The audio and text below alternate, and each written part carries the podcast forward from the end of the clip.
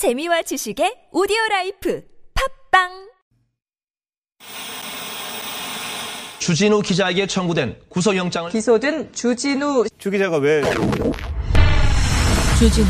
주진우. 주진우. 주진우. 주진우. 주진우. 주진우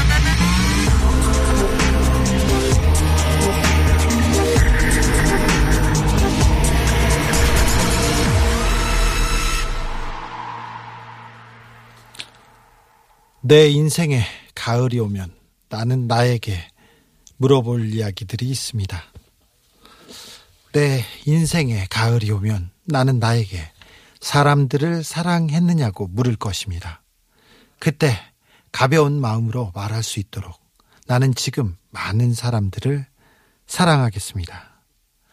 내 인생에 가을이 오면 나는 나에게 열심히 살았느냐고 물을 것입니다. 그때 자신있게 말할 수 있도록 나는 지금 맞이하고 있는 하루하루를 최선을 다하며 살겠습니다. 내 인생에 가을이 오면 나는 나에게 사람들에게 상처 준 일이 없었냐고 물을 것입니다. 그때 자신있게 말할 수 있도록 사람들의 상처 주는 말과 행동을 하지 말아야겠습니다. 윤동주의 시, 내 인생에 가을이 오면이었습니다.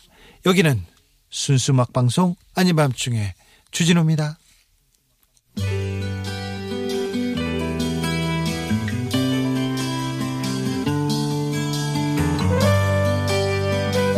이문세입니다.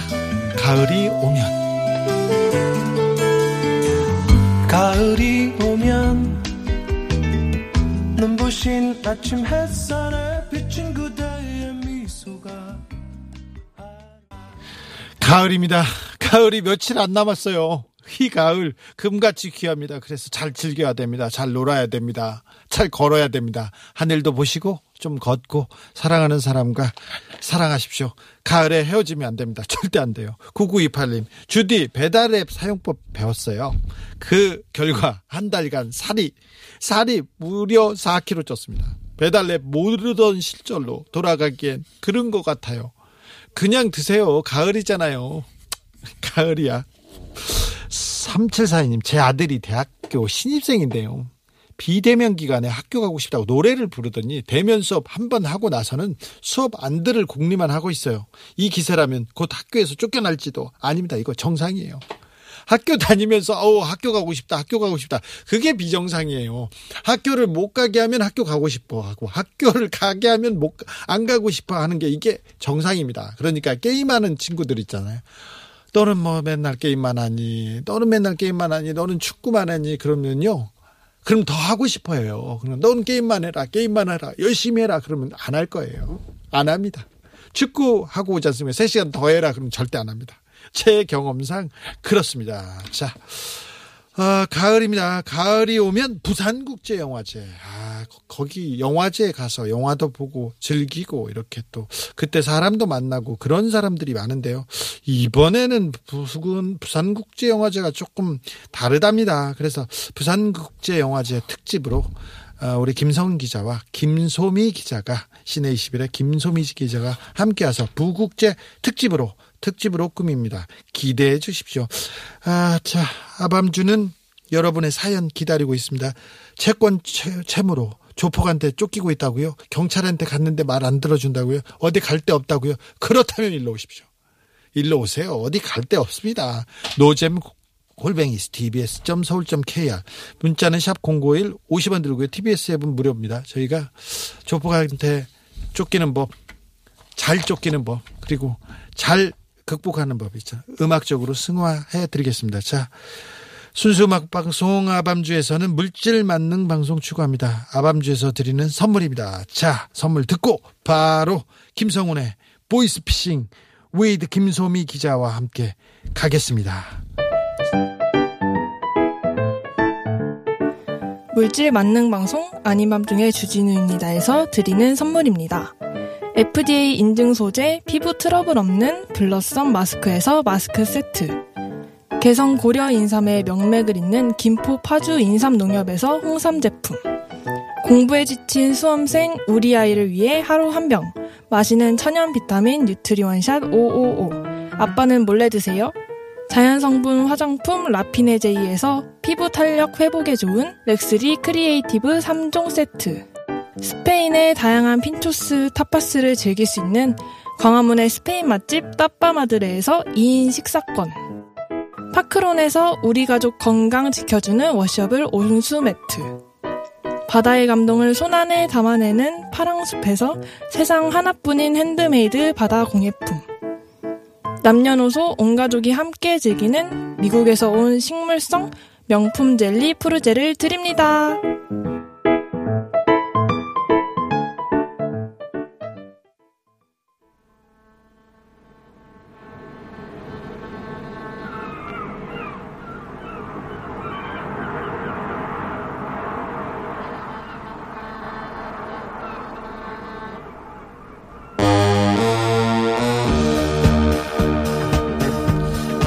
부산 갈매기 들 줄 알았어요. 네, 김호정이 부산 갈매기 들 줄 알았는데 돌아와요 부산항입니다. 조용필.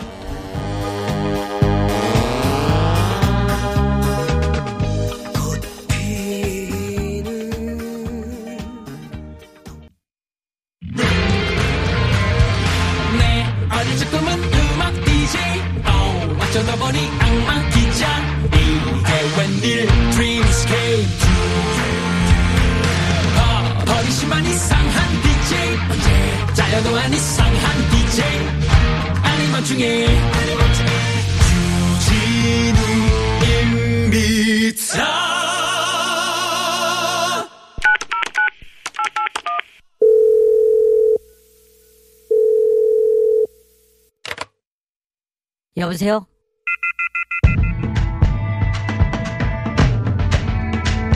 김성훈의 보이스 피싱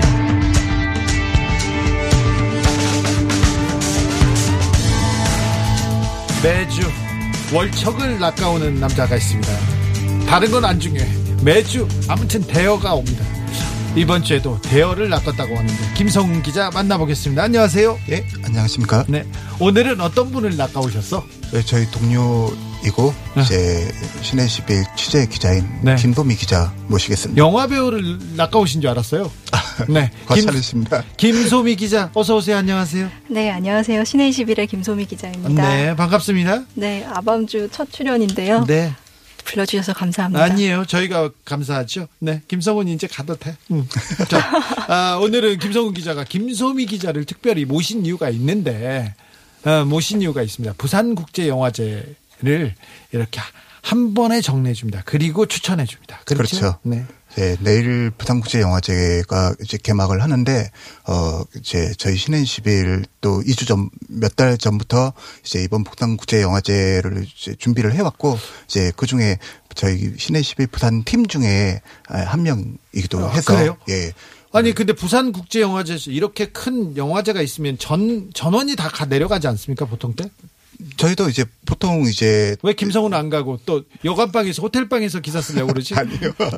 그거는 아니고 이제 사실 이제 작년까지는 이제 지난 25년 동안 신의 21이 부산국제영화제 기간 동안 데일리지를 발행을 해서 예. 이제 한 일주일 전부터 이제 내려가서 이제 취재를 하고 매일매일 데일리지를 발행했는데 올해는 안- 아쉽게도 그 코로나 19 때문에 이제 저희가 어 처음으로 이제 공식 데일리지를 발행하지 못하고 아니 그러니까 김성훈 예, 예. 기자 안 내려간다는 거냐? 아, 이제 내려가야 될것 김소미 같아요. 기자는 가죠. 예. 저도 안 가게 됐습니다. 안 가요? 네. 큰일 났네. 김성훈 안 간다고 나도 가는데 아니 가려고요. 이제 네. 주진우 기자 만나러 이제 부산으로 내려가겠습니다. 와야지. 예, 김성훈 그럼요. 기자 와야지. 김소미 네, 기자 가겠습니다. 거예요? 어, 뭐 저도 여태 매년 갔었는데요. 네. 이번엔 영화제가 축소되면서 데일리 발행이 없다 보니까 저희가 출장 목적으로 갈 수가 없더라고요. 그래도 가야지. 이번엔 가야지. 나도 간다고. 해야 될것 같아요. 가겠습니다라고. 네, 주 감독님 영화 보러. 아니야, 네. 그, 제, 제 얘기는 하지 마시고. 자, 그래서, 아, 코로나19 때문에 대폭 축소가 됐을 거예요. 그래도 부산국제영화제, 그래도 이름값이 있어서 볼만한 영화들, 굉장한 영화들 많이 왔습니까? 네, 올해는 영화제는 축소됐지만 한국 영화들이 여전히 굉장히 좋고요. 뭐 네. 작년에 이어서 뭐 여성 감독들의 약진도 돋보이고 네. 또 기존에 이제 단편 영화로 이름을 알렸다가 이번에 첫 장편을 내보이는 감독들의 신작들이 굉장히 좋아서 예. 한국 영화는 여전히 기대 어, 하실 수 있을 것 같아요. 한국 영화는 기대가 크다. 네. 네. 반대로 이제 해외 영화들 경우에는 지난 이제 코로나 때문에 지난 1년 동안 어 부산국제영화제 프로그래머들이 아무래도 이제 해외 영화제에 가서 이제 영화를 보고 부산에 가지고 올 만한 영화를 이제 어 수급을 하는데 올해는 이제 그렇게 하지 못하다 보니까 아무래도 어 칸 베를린 베니스 로테르담 같은 어 검증된 해외 영화제에서 검증된 작품들 위주로 어 가지고 왔습니다. 그럼에도 불구하고 굉장히 어 놓치면 후회할 만한 영화들이 많이 포진해 있습니다. 옛날에는 부산국제영화제 하면은 내려가서 계획서에서 내려가서 영화 계속 보고 거기서 맛있는 거 먹고 그 동네에 술 먹고 그런 추억들이 많았죠. 네, 많죠. 그럼요. 네. 네, 저희 같은 경우는 이제 영화제가 열려도 이제 한 열흘 정도 기간 동안 이제 아침부터 밤늦게까지 데일리를 제작을 해요. 그 매일매일 이제 낮 시간대에 취재를 하고 이제 저녁에 마감을 하고 이제 저희가 이제 마감을 다 끝내고 나면 이제 영화인들이 다 파할 때라 가지고 저희들끼리 아 어, 그래요? 네. 안 돼. 그, 아니 해운대에서는 그때는 들어가면 여기 들어가면 장동건 있고 저기 들어가면 송강호 있고 맞아요. 그랬다면서요. 음, 네. 그렇지 그렇지 않아요? 지나가면 어딜 가든 영화인들이 포진해 있으니까 그런 재미가 좀 있고요. 네. 주말도 없이 일을 하다 보니까 사실 매일 이제 밤늦게 뭐 술도 좀 많이 마시게 되고 맛있는 것도 같이 먹고 이러니까 중독성이 좀 있는 것 같아요. 배우들하고도 술 마시고 네. 그런데 올해는 좀 다른 다르게 부산국제영화제가 아, 좀 색다르다고 해야 되나 좀좀 슬프기는 한데 네. 그래도 부산국제영화제는 또 우리나라를 대표하는 영화제 아닙니까? 아시아를 대표하는 영화제이고요. 자, 그래서 김소미 기자의 추천작부터 들어볼까요? 네, 저는 일단 한국 영화 한 편 소개를 해드리려고 하는데요. 인공지능을 장착한 채 겉보기에는 사람과 똑같은 안드로이드가 보편화된 근미래의 한국 사회를 그리는 영화거든요. SF 영화입니까? 네, 인간 증명이라는 제목의 작품입니다. 제목이 좀 강렬하죠. 인간 증명? 네, 어, 네. 네. 이죄 많은 소녀로 주목받았던 김희석 감독의 두 번째 장편 영화고요. 김 의석 의석. 감독이요. 네. 김의성하고는 차원이. 다르구나. 네. 예. 김의성 감독하고는 차원이 다른 사람입니다. 네. 네.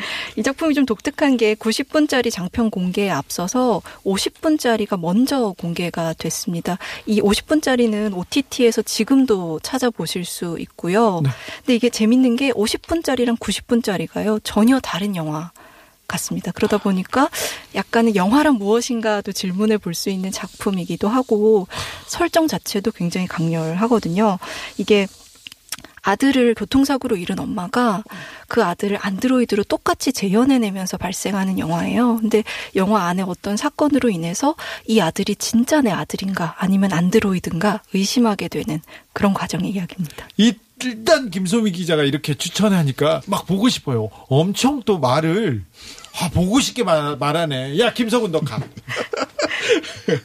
아무튼 아밤주에 보이스피싱을 김성훈 기자가 진행하고 있습니다. 근데 김성훈 기자하고 저하고 제일 말을 못하고요. 게스트들을 한 명씩 낚아보잖아요. 그분이 훨씬 말을 잘해요. 진행하셔야 되겠어요. 저희 아, 매력이기도 해요. 그러니까. 그, 네, 게스트를 더 돋보이게 하는 하려고 우리가 아, 원래 이 정도 어눌하진 않아요. 그지 김성훈.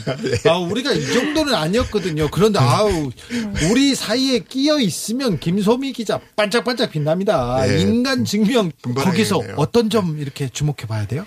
어, 일단 그 주제 자체가 지금 우리 시대에 굉장히 시의적절한데요. 이 안드로이드가 이제 자기 뇌에 이식된 실제 인간의 의식을 일부러 삭제했다는 의혹을 받으면서 법정에 서게 돼요. 근데 그러면서 인간들에게 이렇게 이야기를 합니다. 저는 계속 산책하고 생각하고 말하고 싶어요라고 기계가 인간한테 이야기를 하는 거죠. 이 어떤 애원을 인간이 어떻게 들어줄 수 있을까? 굉장히 날선 질문을 던진 작품이에요. 사실 1970년대 할리우드에서 나왔던 영화하고도 주제가 좀 맞닿아 있는 것 같은데 블레이드 러너라는 영화가 맞습니다. 저는 네. 생각이 나네요. 예. 예. 미장센도 굉장히 훌륭하고요. 엄마를 연기한 배우 문소리의 아우라가 또 독보적인 작품이죠. 아 그래요? 네. 이런 근데 작품은 돈 많이 제작비 많이 들어가야 되는 거 아닌가? 근데 이 작품이 매력적인 게 사실상 좀 저예산으로 제작됐거든요. 네. 근데도 SF적인 미장센을 굉장히 잘 구현을 해서 김희석 감독 이름을 꼭 기억해 보실 법하죠. 김소미의 추천작입니다. 인간 증명. 자, 김소미 기자 신청곡 하나 들을까요? 샌드페블즈의 나 어떻게 어, 이거 오래된 네. 노래인데. 어. 아, 이 노래가 그 대학가요제인가요? 예. 에서 처음 등장했던 노래잖아요. 네, 근데 그렇죠. 문소리 배우를 세상에 나오게 했던 99년작 박하사탕에서 예. 설경구 배우가 이 노래를 부르거든요. 그렇죠. 네. 그리고 영화 오프닝에 굉장히 시그니처처럼 이 곡이 삽입돼서 오늘 문소리 배우 얘기하면서 한번 생각을 좀 해봤습니다. 샌드 페블즈입니다. 나 어떻게?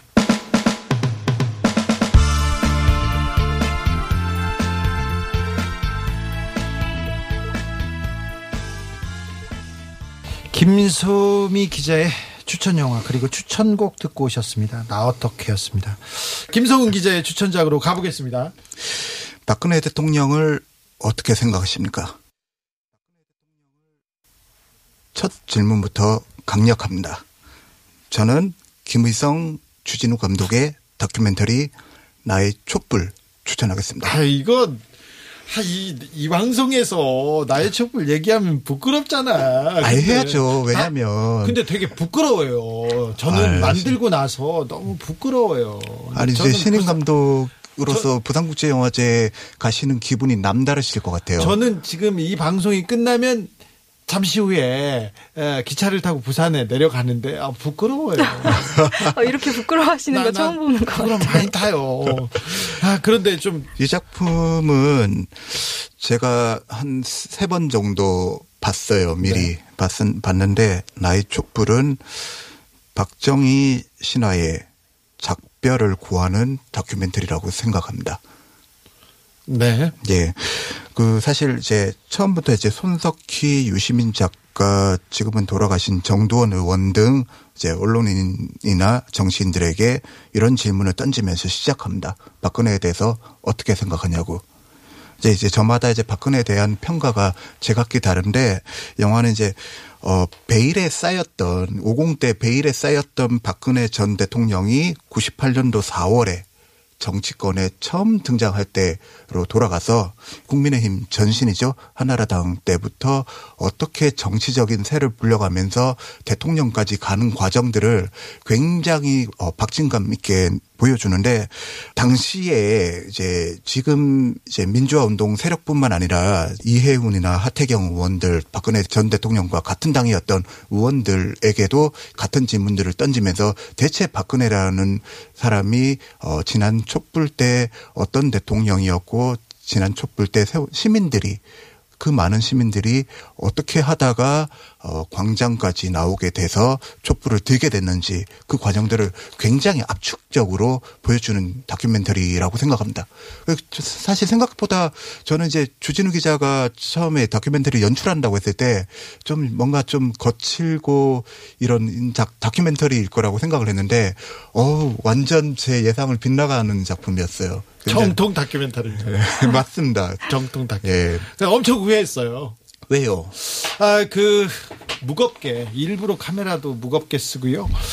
아, 정통 다큐멘터리. 저는 그, 촛불이, 촛불이 우리, 나라도 그렇지만 세계사적인 사건이라고 생각해요. 민주적으로 이렇게 피 한 방울 안 흘리고 독재 잔재를 쓸어낸 시민의 힘, 시민의 위대함을 그 정리해보자, 그 기록으로 남겨보자고 이렇게 했는데 그래서 어, 좀 무겁지만 무겁게 그 내용을 따라가 보겠다고 생각했습니다. 그래서 그때 어, 대통령 탄핵 박근혜를 몰아내는데 어떤 일이 있었는지 정치권에서는 누구나 대통령 탄핵이 촛불의 주인공이 자기라고 얘기합니다.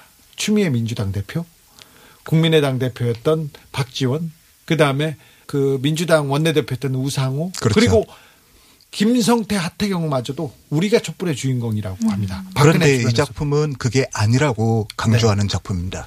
그렇습니다. 그래서 그때 있었던 일들을 그 주인공들을 찾아가서 정치권들의 정치권에 있었던 주인공들을 찾아가서 아, 이 사람들을 꼼짝 못하게 움직이게 했던 그다음에 밀어붙였던 촛불의 힘, 시민의 힘에 대해서 아, 얘기하고 싶었는데 그동안 이게 촛불 집회, 촛불 혁명이 몇 년 전 일인데 사람들이 다 잊어버렸어. 맞아요. 네.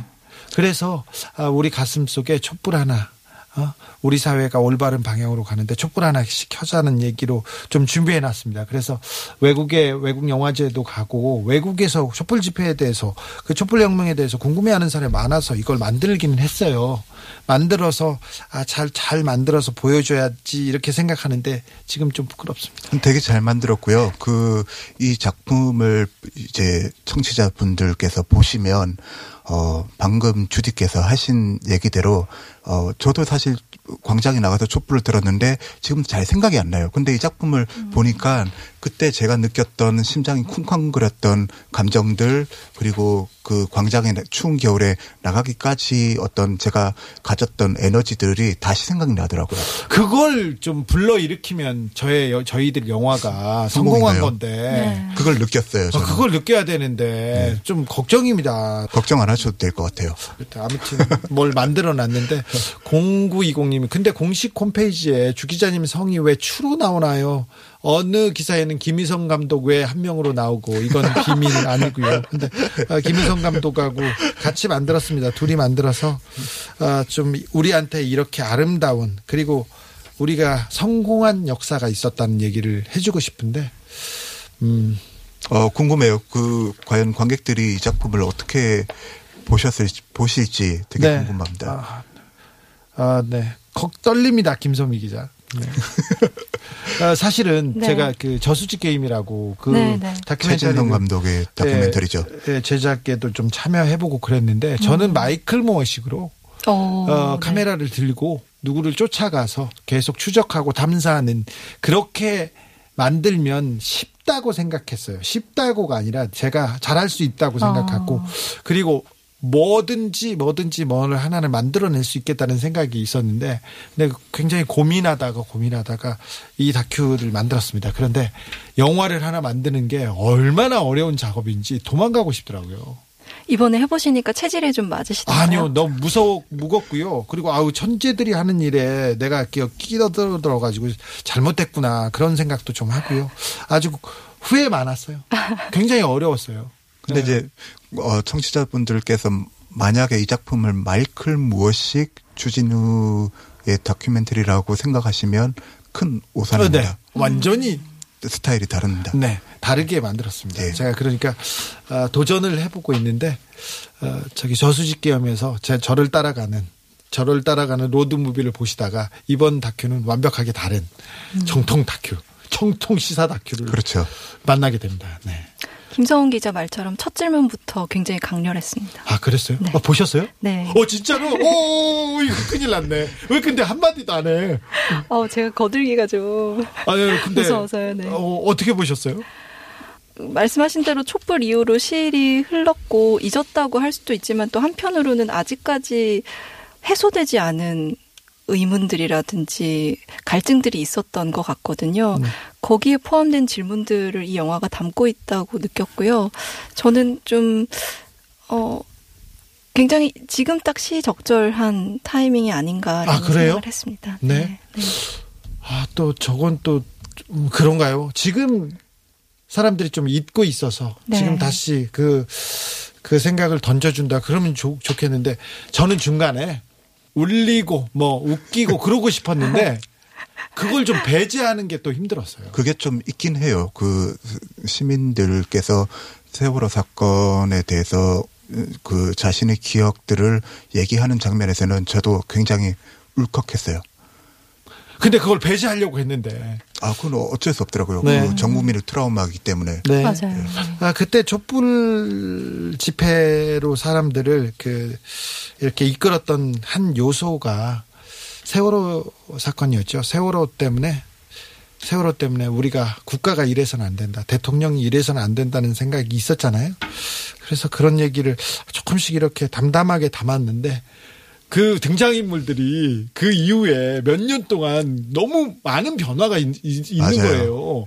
그때 등장인물 중에 그 정세균 전 국회의장은 지금 총리가 됐고요. 그렇죠. 그리고 추미애 그 전 전 민주당 의원, 대표는 예. 저기 법무부 장관이 됐고요. 추미애 장관의 그 비중이 크거든요. 세상을 떠나신 분도 계시고 네, 정두원 예. 전 의원 있고요. 예. 그다음 박지원 전 의원은 지금 국정원장, 국정원장 됐고요. 됐고요. 그때 나왔 그리고 박영수 특검이 맞습니다. 그 어디에도 인터뷰를 안 하는데 저희 영화에 등장합니다. 네. 맞아요. 네. 그리고 윤석열 지금 이제 검찰총장도 등장합니다. 나오고 등장. 그, 그 당시에는 국민검사였어요. 그렇죠. 오만 생각이 드실 것 같아요. 그렇죠. 예. 많은 생각이 들 거예요. 예. 아, 나 부끄럽네. 재밌네요. 그래도 아니 근데 김소미 기자 보고 나 보고 의미심장하게 계속 웃고만 있어. 네, 자, 자 김성훈 기자 신청곡. 아, 저는 없는데 자, 김성훈 기자는 그내 영화에 대해서는 추천곡이 없대요. 자,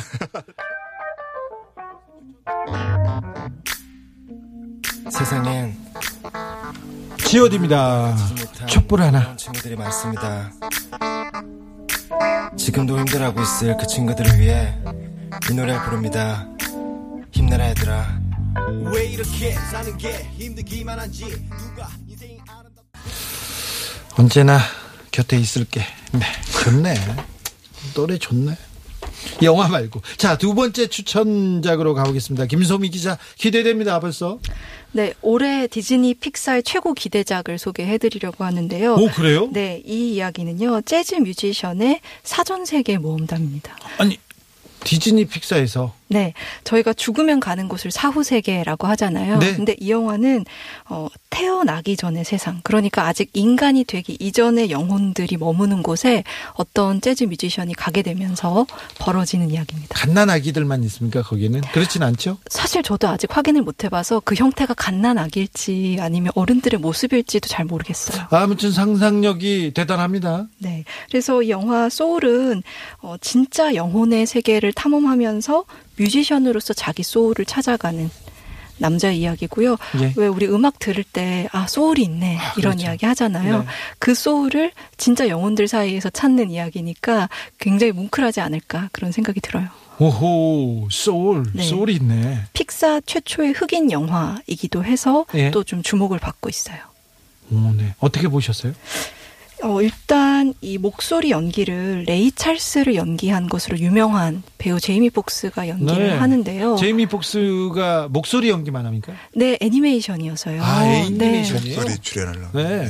아, 제이미 폭스 뭐 믿고 보죠. 그쵸. 그래서 네. 제이미 폭스 연기도 목소리만 나오는데도 굉장히 만족스럽고 존 바티스트라는 80년대생 재즈 뮤지션이 있는데요. 예. 지금 미국의 어떤 차세대 재즈의 거장 예. 으로 주목받고 있는 인물인데 이 네. 뮤지션의 음악도 들을 수 있어서 음악 영화 좋아하시는 분들한테는 올해 연말에 최고의 선택이지 않을까 그런 생각이 들어요. 음악 애니메이션이네요. 네. 오, 소울. 네. 네. 음악이 계속 흘려 나오고. 네. 그리고 좀 상징적인 게 이 영화가 크리스마스 시즌에 OTT 디즈니 플러스 통해서 공개될 예정이거든요. 예. 근데 원래는 당연히 이제 극장가에서 대목을. 잡아야 하는 그런 영화가 또 OTT에서 공개된다는 것도 올해 굉장히 상징적인 어떤 측면을 보여주고 있는 영화죠. 영화가 이제 극장 개봉을 포기하고 그냥 텔레비전으로 넷플릭스나 다른 디즈니 그다음에 뭐 웨이브 이런 데로 맞죠. 계속 가고, 가고 있습니다. 그래서 영화 기자들도 이쪽으로 흐름이 넘어간다고 보셔야 됩니까? 이미 넘어간 것 같아요. 이미 예, 이미 넘- 넘어간 것 같고 아무래도 그러다 보니까 이제 극장이 지금 이제 위기 상태에 빠졌고 이제 개봉 영화들은 갈수록 극장 개봉을 연기하고 방금 말씀하신 대로 OTT로 이제 방향을 선회하는 것 같고요. 언제쯤 나아질까요? 글쎄요. 사실 지금으로서는 예측하기가 너무 어려운 것 같아요. 그런데 이상하게요. 뮤지컬은 그냥 가서 보잖아요. 뮤지컬 하는데 왜 극장에서 네. 코로나가 어, 뭐 감염됐다는 얘기가 하나도 없는데 네. 극장 가는 거는 좀 꺼려하는 그런 이유가 있습니다. 이- 왜요? 예, 왜 그러냐면 그 특히 이제 으, 극장에서 상영하는 영화들 중에서 제작 제작비 규모가 큰 영화들이 있잖아요. 네. 예, 그 영화들은 어 지금 코로나 19 상황에서 보다 훨씬 더 많은 관객들이 들어야 어 제작비 손해를 보지 않게 되는데 그렇죠. 예, 지금 이제 코로나 상황이 이제 어 호전되고 있고 그리고 다른 공 다중 이용 시설보다 극장이 안전하다고 해도 배- 각 배급사 입장에서는 어 웬만한 관객이 들고서는 이제 수익을 내기 힘들다고 판단하기 때문에 새 영화를 내지 않게 됩니다. 네. 그렇게 되면 극장 입장에서는 새 영화가 나오지 않기 때문에 어 관객들이 극장을 더 찾지 않게 되죠. 이런 악순환들이 지금 반복하고 있는 거예요. 근데 이런 소울 이런 영화는 네. 사실 극장 가서 봐야 되는데. 맞아요. 그렇죠. 네. 이번에 부산에서는 10월 26일에 딱 한 번 하늘연 극장 인가요? 야외 상영을 하게 되거든요. 오, 네. 이 기회가 너무 큰 어떤 경험이 되실 것 같아요. 왜냐하면 야외 극장이니까 또 여러 명이 모인 느낌도 페스티벌의 느낌도 느끼실 수 있을 거고요. 그니까요. 엄청나게 소중한 기회네요. 소울. 야, 소울이 있는 사람들의 애니메이션 영화입니다. 벌써 기대가 됩니다. 김소미 기자가 얘기하면 무조건 보고 싶잖아. 네, 저 어, 저도 보고 싶네요. 아니 네. 나의 촛불도 얘기해줘. 김소미 기자가 좀 얘기해줘. 자 노래 듣고 갈까요? 아 노래 안 돼. 노래 안 틀어줘. 자 김성훈 기자의 두 번째 추천곡으로 가볼까요? 네, 저도 이제 소울 있는 음악으로 유명한 작품입니다. 김성훈 기자도 소울로 갑니다. 네, 20년 전, 어, 2000년 제5회 부산국제영화제 폐막작이기도 합니다. 네. 왕가위 감독의 화양연화. 네. 예.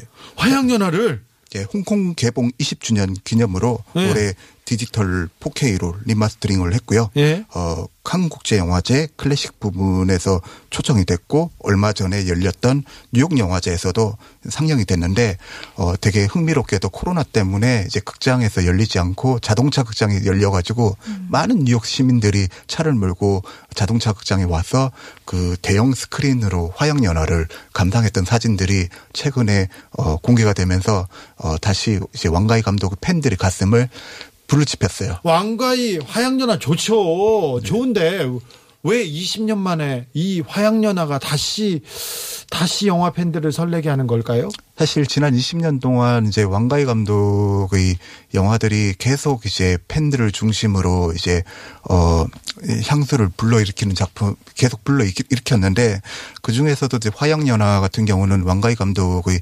대표작이기도 하고 그리고 한국제 영화제에서도 이제 인정을 받았. 던 작품이라 가지고 그 이번에 다시 이제 20주년 기념으로 어, 이 영화를 한번 디지털로 리마스터링해서 다시 선보이면 어떻겠냐라는 어, 왕가희 감독이 속한 택동 영화사 홍콩 택동 영화사에서 그런 얘기가 나와가지고 이제 이 프로젝트가 진행이 된 거죠.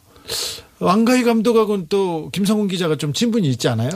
아, 연락을 이제 제가 이제 어떻게 하다 보니까 네. 이제 제 취재원 왕가희 감독을 포함해서 이제 왕가위 감독이 운영하는 제작사 식구들하고 이제 계속 지속적으로 연락을 주고받고 있는데 사실은 이제 이번에도 이제 보이스 피싱 해야지 그럼. 그럼 보이스 피싱 해야지. 모시고 싶어요. 이제 그 아닌 밤중에 주진우입니다에서 모시고 싶은데 이번에도 사실 이 화양연화 20주년 상영과 관련해서 이제 연락 을 드렸고 이제 뭐 여러 가지 부탁들을 드렸는데 아쉽게도 감독님께서 지금 현재 샹하이에서 중국 상해에서 이제 신작 시리즈 영화를 그러니까 영화가 아니라 이제 시리즈 작품을 지금 제작을 하고 있습니다. 이번에는 부산에는 안 오시는 거네요? 예, 못 오시게 되겠습니다. 이, 그, 이 외국 유명인 중에 이번에 부산 영화제에 오시는 분 있나요?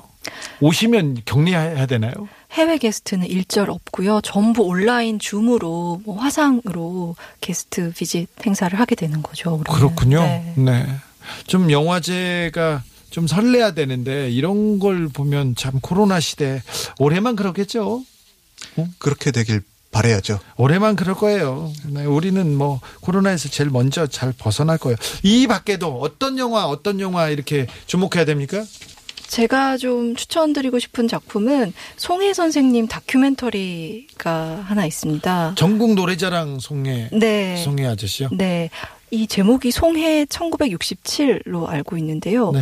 이 송혜 선생님의 무대 밖 생활을 이제 쫓아가는 그런 다큐멘터리여서 사실 전국 노래자랑으로 한국의 영웅이시잖아요. 근데 이분의 어떤 실제 생활이라든지 그리고요. 네, 그리고 어, 또 운디네라는 운디네? 크리스티안 패졸드 감독의 영화도 추천드리고 싶어요. 올해 부산에서 단연 주목할 만한 멜로 드라마입니다. 운디네. 네, 멜로 가을이면, 드라마. 그럼 네. 가을이면 멜로죠. 자, 김성훈 기자는요? 저도 이제 어, 멜로 영화 한 편 추천하고 싶은데요. 네.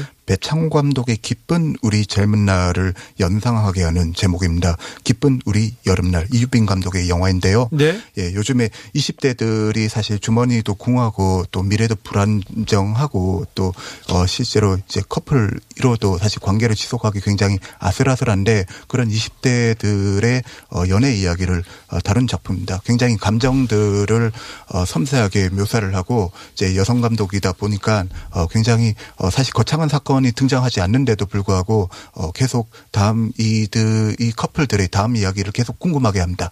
네.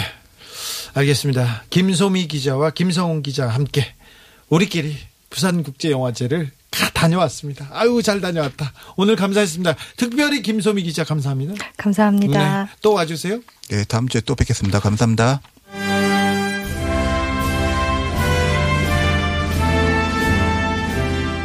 뭐 도곡당이 어떠다고요? BBK가 어떠가요? 새빨간 거짓말입니다. 보라 말이야. 응? 내 앞에 얼마나 응? 선배들 많이 계시노. 전 선배, 그하고 너 선배, 어? 잘 살아. 29만 원 딱 들고 찬물도 우아래가 있는 거야. 어? 진우, 앞으로 내한테 올라면 번 먼저 해결하고 오란 말이야. 그게 술이란 말이야. 순서고. 알았니? 참 답답하다. 카카가 큰 집에서 다시 편히 쉬시는 그날까지 여기는 순수 음악 방송 아닌 밤중에 주진우입니다. Starry, starry night. Paint your palette blue and gray. Look out on a summer's day. 빈센트 반 고흐는 그림을 그리는 동안 그렇게 가난하고 외롭고 고달팠어요. 자기 앞가림도 못했어요. 밥도 잘 못 먹고. 그래서 동생 테오에게 심리적으로, 물질적으로 많이 기댔습니다. 근데 힘들어서 고우가 어느 날 동생에게 나 군인이 될 거야. 군대에 입대해서 그림을 그리겠다고 이렇게 이야기합니다. 거기 가면 밥은 먹고 살 거니까. 그래서 태호가 형한테 이런 편지를 보냅니다. 형이 완성한 작품들을 생각해봐. 그런 그림을 그릴 수만 있다면 더 바랄 게 없다고 소원하는 사람들이 얼마나 많은지 알아? 형은 더 이상 뭘 바라는 거야? 뭔가 훌륭한 것을 창조하는 것이 형의 강렬한 소망이 아니었어? 이미 그런 그림들을 그려낼 수 있었던 형이 도대체 왜 절망하는 거야? 이제 곧 더 훌륭한 작품을 만들 텐데 그런 날이 올 텐데 말이야. 형이 의지만 있다면 아주 빠른 시일 내에 다시 작업을 시작할 수 있다고 확신해. 형이 작업실로 돌아가서 습기 때문에 그, 그림에 곰팡이가 핀 걸 봤을 때는 절망감도 느끼겠지. 나도 참 속이 상해. 하지만 형, 우리 희망을 갖기로 해. 형의 불행은 분명 끝날 거야. 형의 불행은 곧 끝날 거야. 희망을 갖기로 해. 우리 서로가 서로에게 이렇게 힘을 줄, 힘이 되어주는 그런 시간들이 필요한 그런 때입니다. 그런 코로나 시대에 우리는 살고 있습니다. 우리 희망을 갖기로 해요. 우리끼리요. 돈 맥클린의 빈센 들으면서 저는 여기서 인사드리겠습니다. 지금까지 아닌 밤중에 주진우였습니다. And when no hope was left inside on that starry, starry night,